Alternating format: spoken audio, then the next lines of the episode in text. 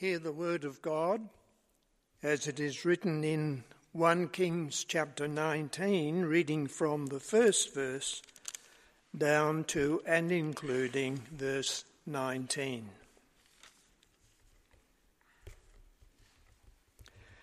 Now Ahab told Jezebel everything Elijah had done and how he had killed all the prophets with the sword.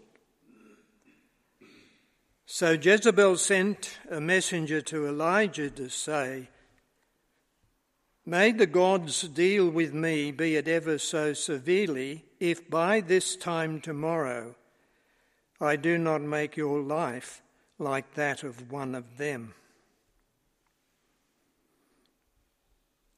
Elijah was afraid and ran for his life. When he came to Beersheba in Judah, he left his servant there while he himself went a day's journey into the desert. He came to a broom tree, sat down under it, and prayed that he might die. I've had enough, Lord, he said. Take my life. I'm no better than my ancestors. And then he lay down under the tree and fell asleep. All at once an angel touched him and said, Get up and eat. He looked around, and there by his head was a cake of bread baked over hot coals and a jar of water. He ate and drank and then lay down again. The angel of the Lord came back a second time and touched him and said, Get up and eat, for the journey is too much for you. So he got up and ate and drank. Strengthened by that food, he travelled forty days and forty nights until he reached Horeb, the mountain of God. There he went into a cave and spent the night. And the word of the Lord came to him What are you doing here, Elijah? He replied, I've been very zealous for the Lord God Almighty. The Israelites have rejected your covenant, broken down your altars, and put your prophets to death with the sword.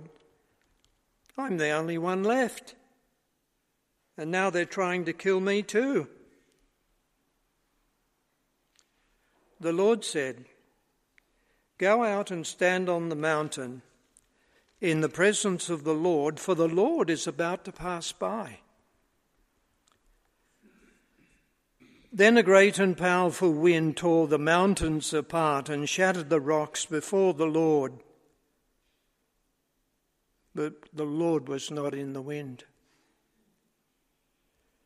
After the wind, there was an earthquake, but the Lord was not in the earthquake.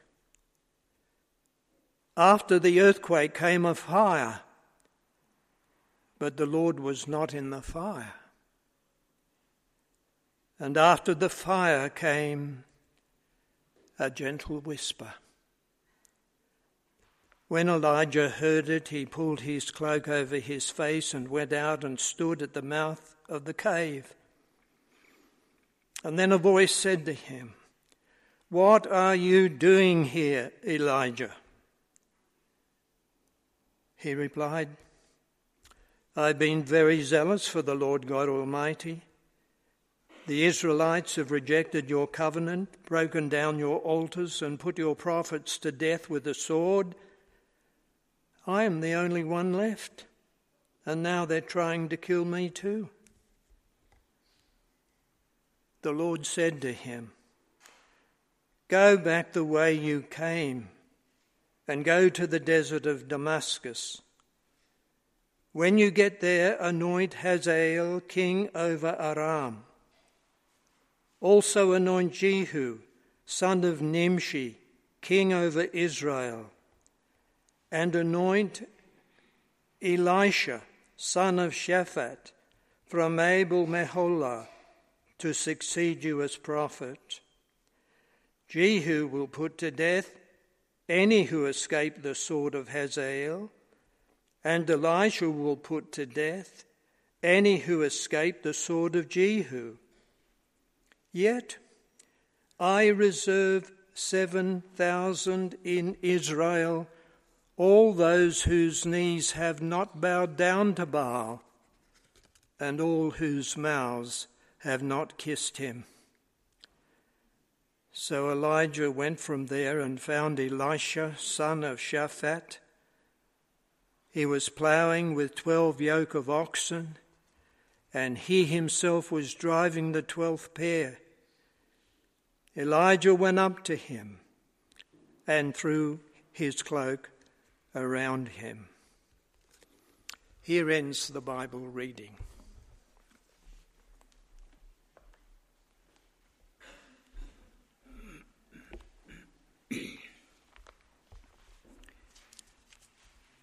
There's always one thing you can bank on in this church that uh, even if you're a bit weak in the way you're about to preach, Derek will have set the scene with his children's talk.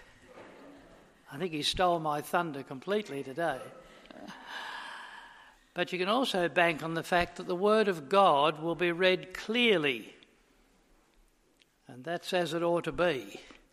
So please keep your Bible open and you'll find in the notice sheet an outline of the teaching that the Lord has given me for today. I hope it'll be useful as I preach, but also as you go home and explore further what it is the Lord wants you to do with this. It may not have caught your attention, but last Sunday was International Men's Day. That movement came into regular use in 1999 exactly 90 years after International Women's Day. In the Western world, the pendulum has swung from the cry for recognition women were making a century before to a similar cry from men now. Sadly, suicide statistics give some understanding to this need. You'll probably know that suicide is the leading cause of death for Australians aged between 15 and 44 years. But you may not realise that 75% are males. Behind these sad facts, of course, there lurk the reasons for such hopelessness among males in our generation. Well, today, we journey with a man on the run and discover that there are timeless factors contrib- contributing to extreme sorrow. The best of men are only men at the best. What a contrast there is between chapter 18, verse 46, and chapter 19, verse 3. There in 46, we're told the power of the Lord was on Elijah But a few verses later, in chapter 19, verse 3, Elijah ran for his life.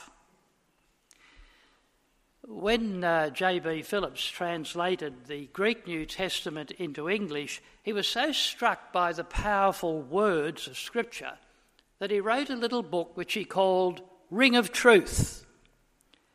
Divinely inspired Scripture breathed out of the mouth of God has that ring of truth to it.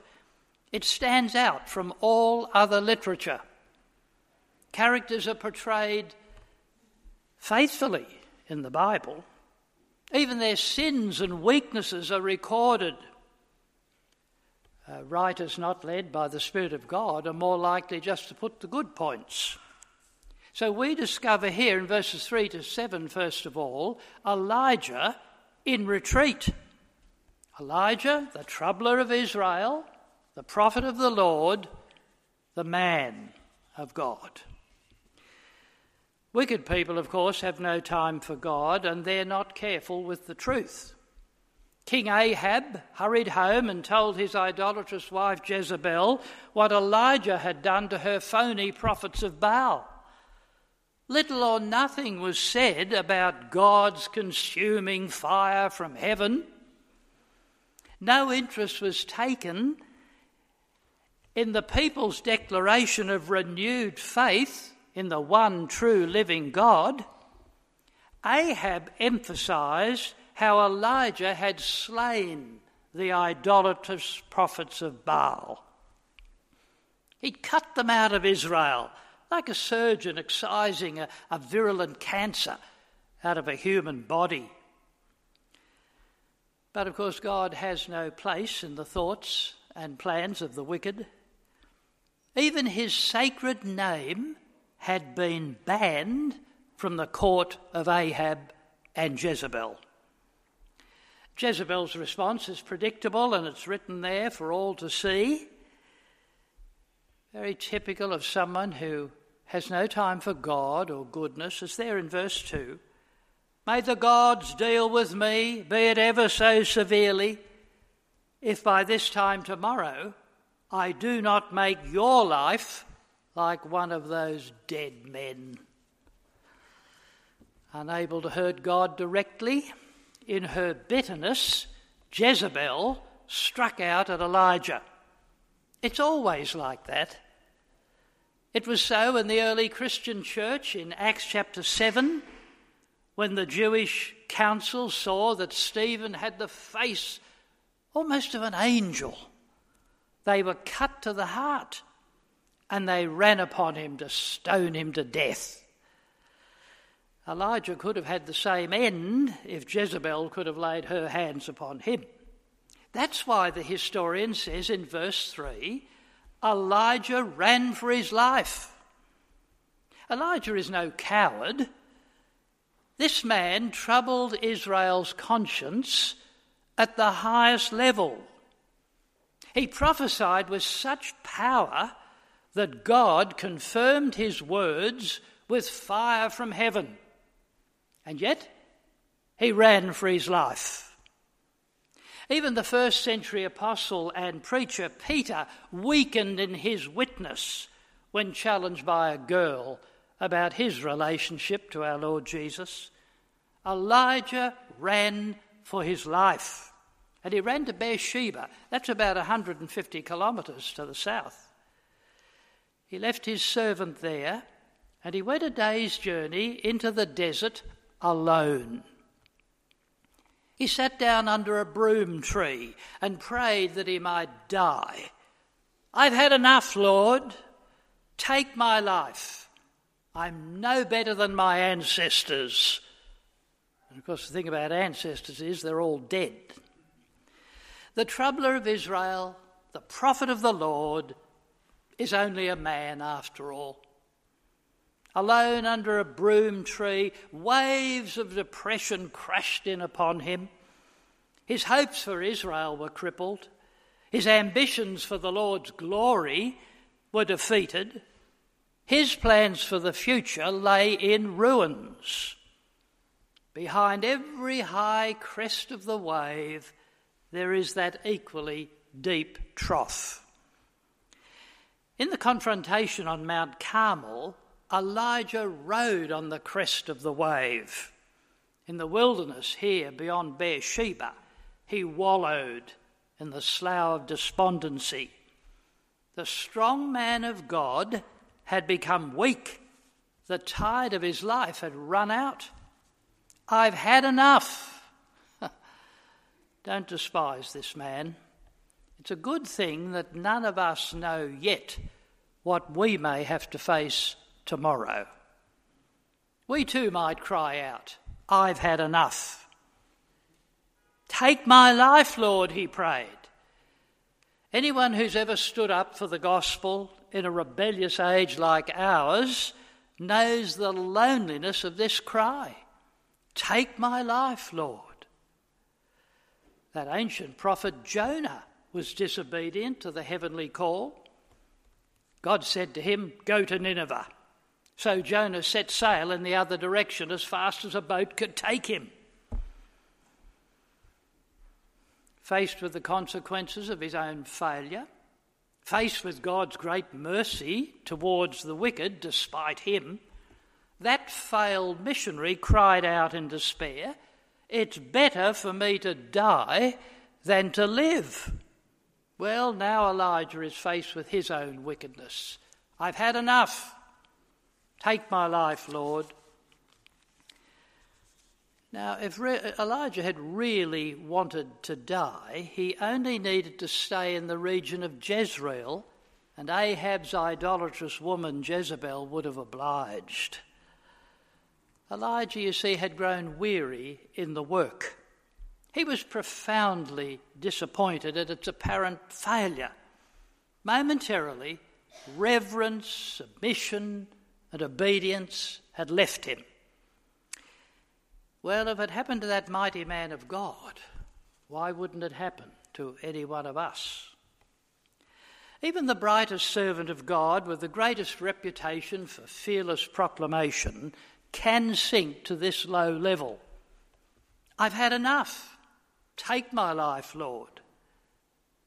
Noah was a drunkard. His sons, like all the children of such men, were ashamed of their father's behaviour. And yet, by the grace of God, the faith of this man saved his whole family from perishing in the flood. That act of faith trusting in God in the face of the impossible, gave the world a second chance to live. Moses was troubled by anger. It prevented him from sharing in the promised land. But by God's grace, this man was Israel's saviour from exile in Egypt. Aaron was devoured by jealousy, but under God, he became Moses' right hand man. David committed adultery with his neighbour, a careless woman who bathed on the rooftop where everybody could see. He conspired to murder the woman's husband to cover his sin. But God's grace could not be frustrated even by this wicked individual, for David was known as a man after God's own heart. Though Jonah was disobedient at first, he preached eventually and saved many. Peter denied his Lord when challenged by a girl, but God's grace put steel in his back and courage in his tongue. He was the world's first Christian mass evangelist preaching to thousands the glorious gospel of the risen Jesus. No wonder the preacher says in Ecclesiastes 7 no man living always does the right thing. This catalogue of Old Testament heroes ought to make us diligent in prayer for all our Christian brethren, and especially for preachers and missionaries and others up front. Pray that it may please God to preserve them from anything which would dishonour his name or cause his enemies to rejoice. The question for us is why did Elijah retreat? Did he have too high a view of himself? Well, verse 10 tends to suggest that. I'm the only true prophet left in Israel. Everything depends on me. That's a very dangerous view to adopt, and it's never true in God's world. I don't mean to be disrespectful, but God needs you as much as I need a hole in the head. Did Elijah have too high a view of himself? Or did he have too little regard for God's ability to take care of him in every situation? In the Western world, the answer to everyone's need is to boost self esteem, to help people feel better about themselves. That's what taking the focus off God and putting it on people has done for us. Feeling good about yourself is not what you need. We need unshakable confidence in God and His ability to do what is best. Had Elijah become distressed over not seeing the results he expected? We all need a plan to take advantage of the opportunities before us, but we must not be preoccupied with circumstances. God and His work are unlimited. Momentarily, Elijah's confidence failed him.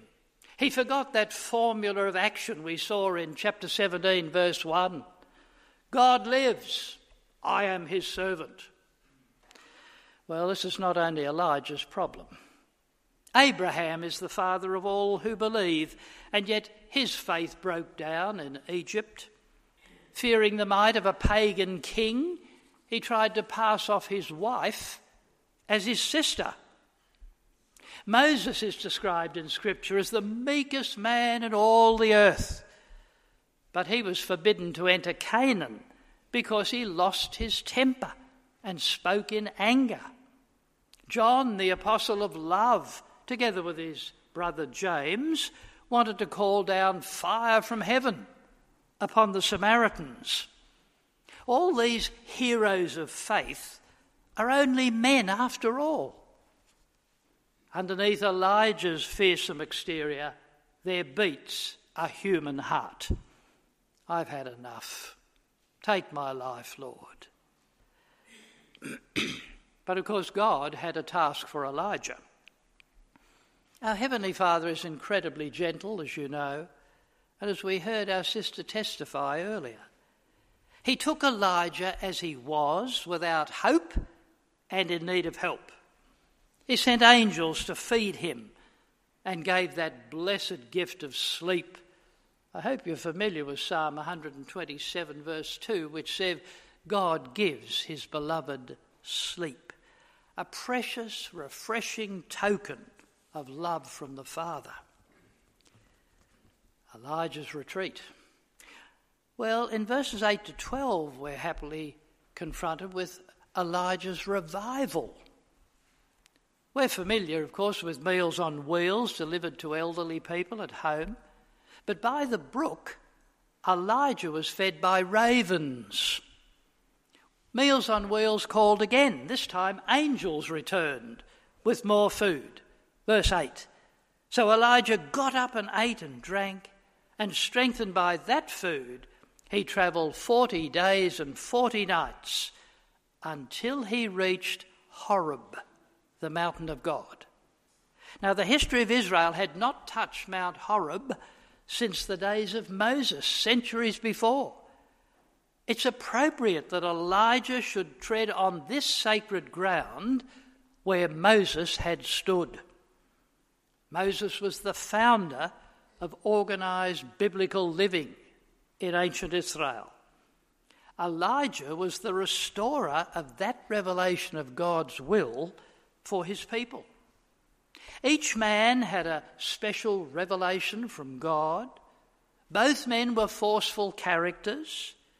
God buried Moses in an unmarked Moabite grave, whereas Elijah was taken up into whirlwind into heaven. That's the way to go, as far as I'm concerned, the Eternity Express. And both men stood with Jesus on the Mount of Transfiguration in Mark 9. Well, here in verse 9, we're told Elijah went into a cave and spent the night, and the word of the Lord came to him. What are you doing here, Elijah? Oh, I've been zealous for the Lord God Almighty. And he gave the, the Lord an earful of what you think the Lord would have known. The Israelites have rejected your covenant. They've broken down your altars and they've put your prophets to death by the sword. I only am left. And now they're trying to kill me. Where is the fearless champion of God now? He can only appeal to the record of previous service. And men and women running away from God usually do that. Oh, I used to go to church every Sunday. I used to teach Sunday school. I used to be a strong evangelist. I used to study my Bible every day. I used to meet the Father for prayer before speaking with anyone else. I used to, uh, but I'm not doing it now. God confronted his frightened servant with the question the man needed to answer most What are you doing hiding in this cave? In his complaint to God, Elijah neglected some important facts. Fact number one on Mount Carmel, there had been a, a national turning back to God. Fact number two Obadiah had saved 100 true prophets of the Lord from Jezebel's killers. Elijah was not the only one left. It only appeared that way to him. Despair is colourblind. Only the darkest colours penetrate the gloom. Despair sees nothing of the brightest, uh, the bright radiance of hope. Elijah's helpless, and therefore his situation seems hopeless. It's amazing, of course, what a difference food and rest make to our outlook, even if they don't come by angels or ravens. The defeated man was ready for a fresh vision of God's glory. So, verse 11, the Lord said, Go out and stand on the mountain in the presence of the Lord, for the Lord is about to pass by. A great and powerful wind tore the mountains apart and shattered the rocks before the Lord. The Lord was not in the wind. After the wind, there was an earthquake, but the Lord was not in the earthquake. After the fire came, uh, uh, sorry, after the earthquake came a fire. But the Lord was not in the fire. And after the fire, a gentle whisper. Wind, earthquake, fire, fearsome symbols of energy released, a demonstration of God's sovereign power. His perfect control is like a great safety net with holes. Sometimes we dangle through the holes, but we cannot fall down. The Lord reassured this miserable servant Elijah, I'm still here. I am the sovereign Lord who shakes out the earth when it needs to be shaken. Here is mighty power under perfect control. God speaks not in gusts of wind, nor in the upheaval of earthquake, nor in blazing fire. He graciously addresses his defeated servant in a gentle whisper. This mighty God, who saves people from the disastrous consequences of their sin, is full of compassion and gracious, slow to anger, overflowing in mercy. These words, of course, capture Elijah's experience. The power and majesty of wind, earthquake, and fire, the encouragement of the Father's gentle whisper, reassured the defeated man of God. Circumstances can no longer hold him down. He will rise up like a man returning from death Retreat and revival are part of the experience of godly service. You think you can get away without one of them, you're in trouble. And never be so vain as to think, oh, that couldn't happen to me. God will show you.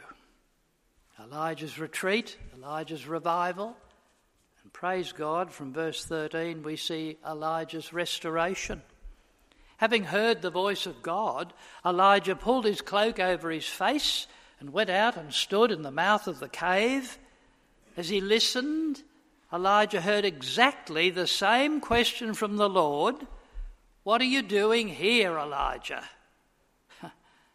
Never expect guidance in any other situation until you answer the question the Lord asked you before. What are you doing here, Elijah? And the man poured out the same pathetic record of his former zeal for God.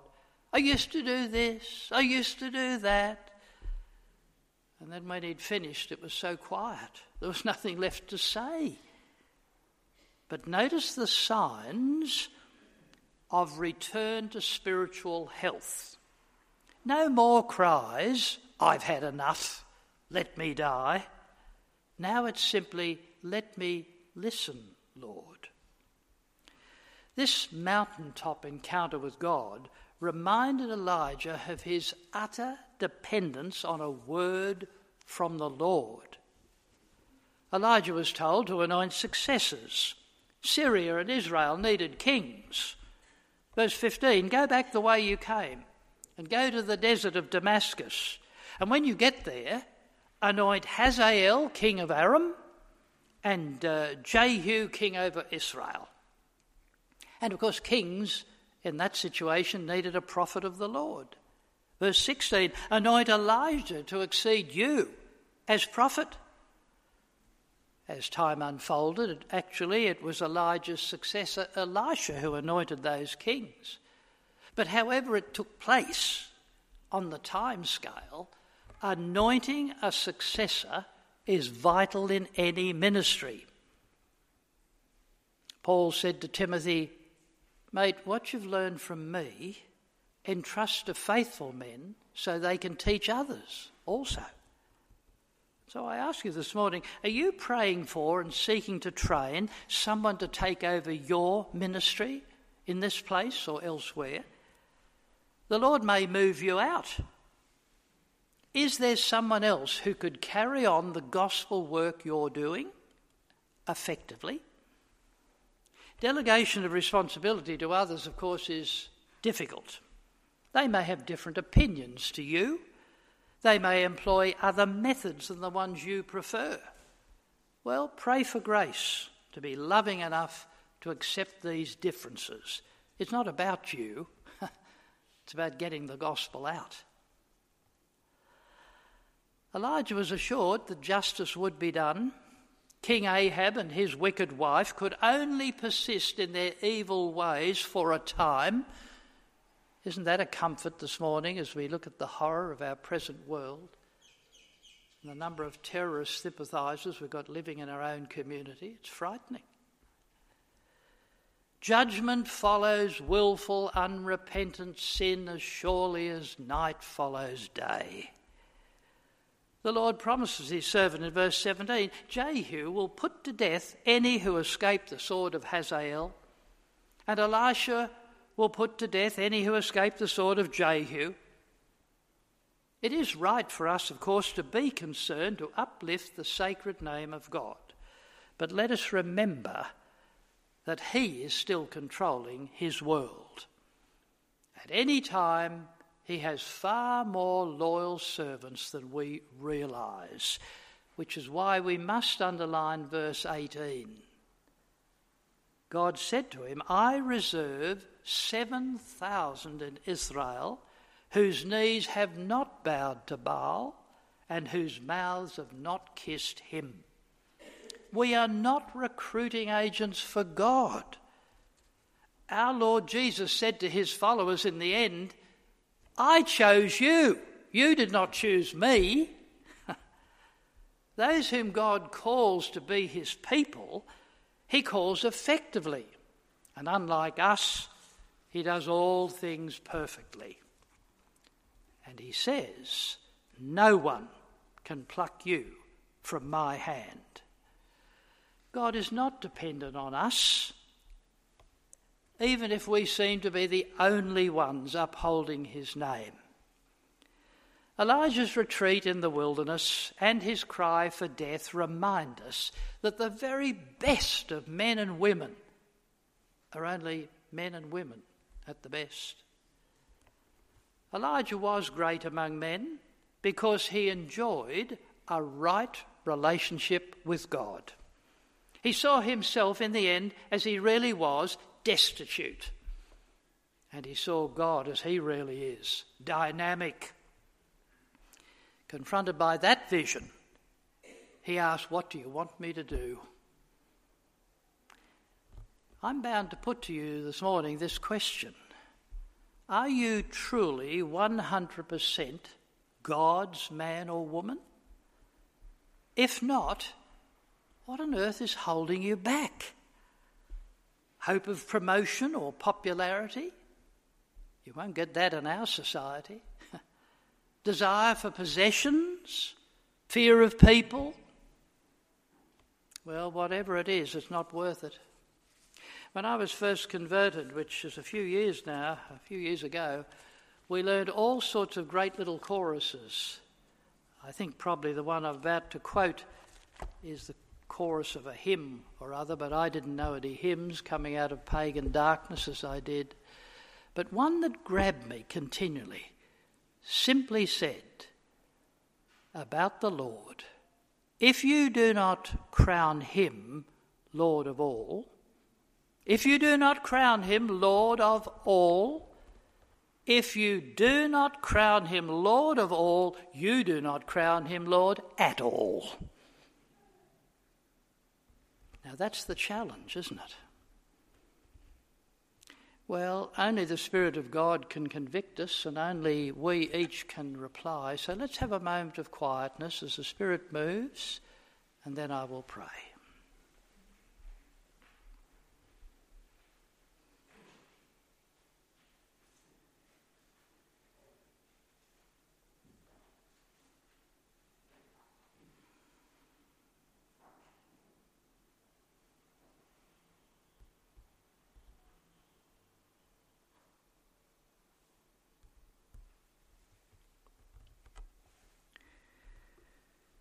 Thank you, Father, for understanding our deepest need.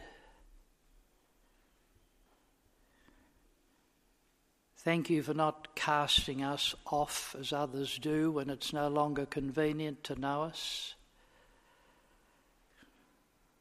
Thank you for understanding when we come back for the hundredth time, confessing a problem and looking for forgiveness.